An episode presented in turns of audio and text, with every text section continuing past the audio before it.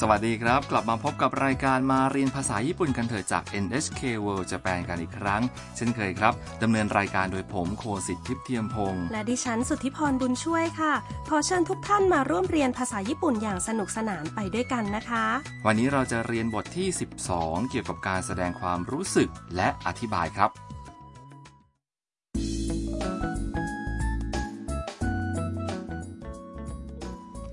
ตัวละครเอกในบทสนทนาคือทำนักศึกษาต่างชาติมาจากเวียดนาม เธอกับหมี่ย่าช่างภาพชาวจีน พากันเที่ยวชมวัดเซนโซจิในย่านอาซากุสะ แหล่งท่องเที่ยวแห่งหนึ่งในโตเกียว ทั้งสองไปที่แผงขายเครื่องรางค่ะ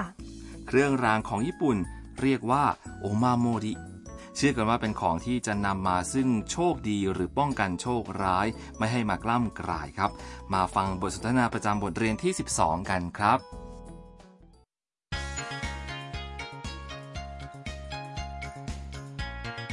これかわいいお守りですね本当かわいい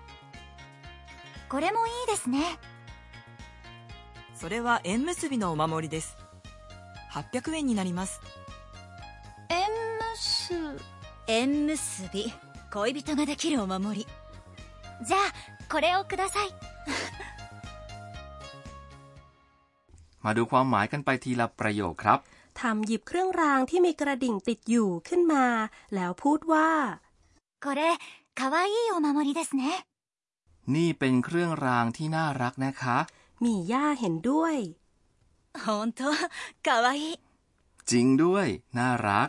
ทำเจออีกอันที่ตัวเองสนใจ これもいいですね นี่ก็ดูดีนะคะ พนักงานขายอธิบายว่า それは縁結びのお守りです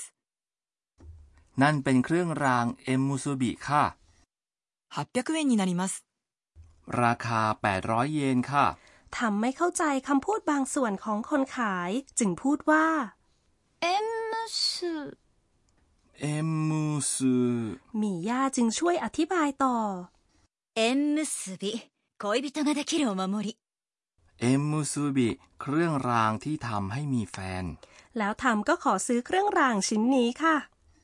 じゃあこれをください งั้นเอานี่ค่ะ โอมาโมริทำขึ้นเพื่อจุดประสงค์มากมายเลยครับ เช่น เพื่อความสำเร็จทางธุรกิจ เพื่อคุ้มครองให้เดินทางปลอดภัย ให้มีผลการเรียนดี แล้วก็อะไรต่ออะไรอีกมากมายครับ ในบรรดาเป้าประสงค์พวกนั้นทำเลือกเครื่องรางที่จะทำให้หมี่แฟนค่ะ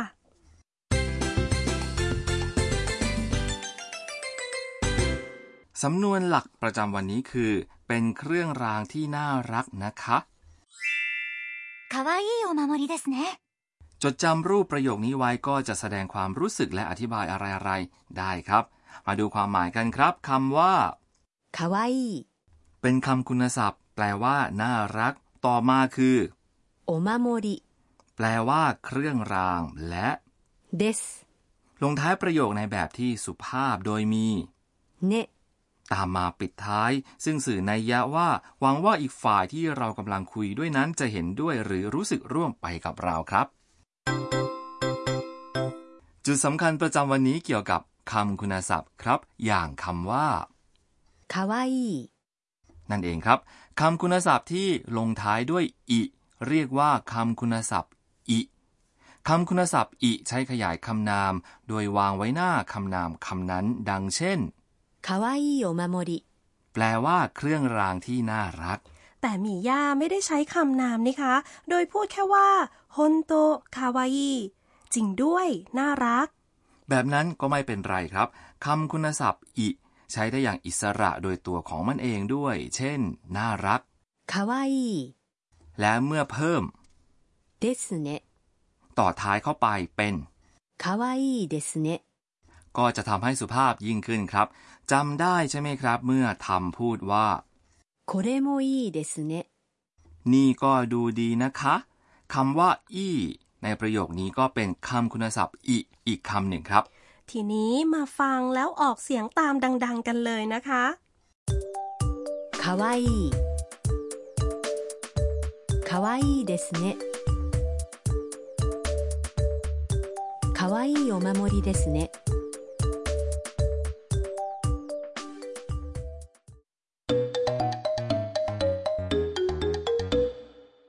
เอาละครับ ต่อไปมาฟังการสนทนาเกี่ยวกับความคิดที่มีต่อของฝากดูครับ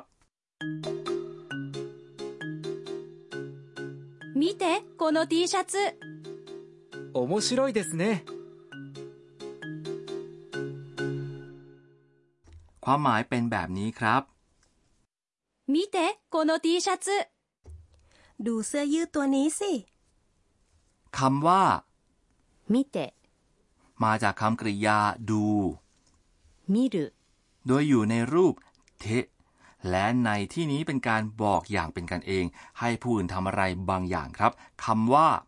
この แปลว่า นี้ และ T シャツ、 คือเสื้อยืดครับ 面白いですね น่าสนใจนะครับ ประโยคนี้ใช้คำคุณศัพท์ อิที่เราเพิ่งเรียนรู้กันไปคำว่า 面白い、 แปลว่า น่าสนใจ หรือ สนุก และเพิ่ม เนะ ปิดท้ายเพื่อสื่อความหวังว่า อีกฝ่ายจะเห็นด้วยหรือรู้สึกร่วมไปกับเราด้วย ได้เวลาของคุณผู้ฟังแล้วค่ะ ฟังแล้วพูดตามดูนะคะ 面白い。面白いですね。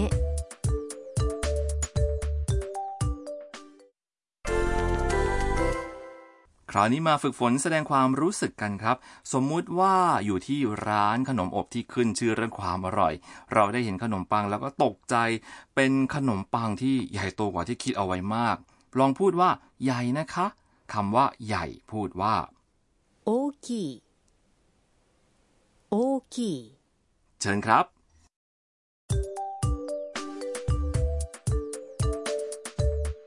大きいですね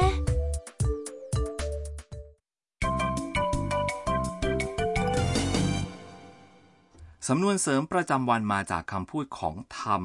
พยายามจำไว้ทั้งประโยคแบบนี้เป็นชุดเลยนะครับ これをください ประโยค これをください、 หมายความว่า เอา หรือขอ นี่คำว่า ください、 แปลตามตัวอักษรคือ ให้ เมื่อไปซื้อของพูดคำนี้โดยชี้ไปยังของที่จะซื้อ หรือถ้าอยู่ในร้านอาหารก็แค่ชี้ไปที่อาหารในเมนูแล้วก็พูดว่า これをください、 ฝ่ายรับสารก็จะเข้าใจครับ คุณผู้ฟังลองพูดดูบ้างค่ะ これをください、 กลับมาที่บทสนทนาหลักกันอีกครั้งครับ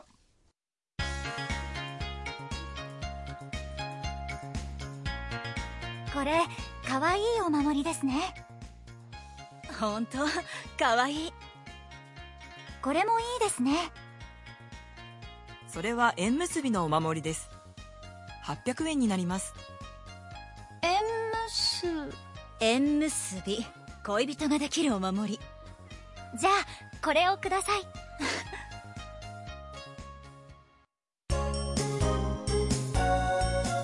ミーヤーのトラベルガイド、 มาถึงช่วงคำแนะนำการท่องเที่ยวของหมี่ย่า บทสนทนาวันนี้เกิดขึ้นที่วัดเซนโซจิ ดังนั้นจะเป็นการแนะนำวัดและศาลเจ้าในญี่ปุ่นค่ะ ศาลเจ้าและวัดมีอยู่ตามพื้นที่ต่างๆ ทั่วญี่ปุ่นครับศาลเจ้าคือที่สักการะทวยเทพชินโตของญี่ปุ่นมาช้านาน ส่วนวัดคือสถานที่ของพุทธศาสนา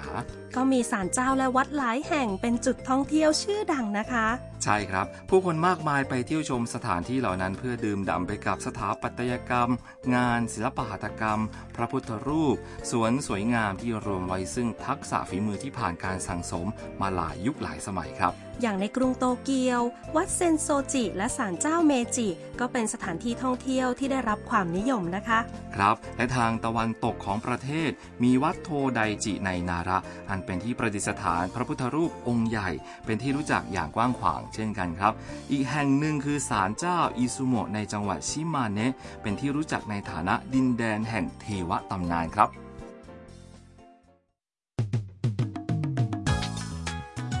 เป็นยังไงกันบ้างครับสำหรับมาเรียนภาษาญี่ปุ่นกันเถอะประจำวันนี้ หวังว่าคงเรียนกันอย่างสนุกสนานทุกคนนะคะ อย่าพลาดกลับมาติดตามได้อีกในบทต่อไปค่ะ สำหรับวันนี้เราสองคนขอลาไปก่อน สวัสดีค่ะ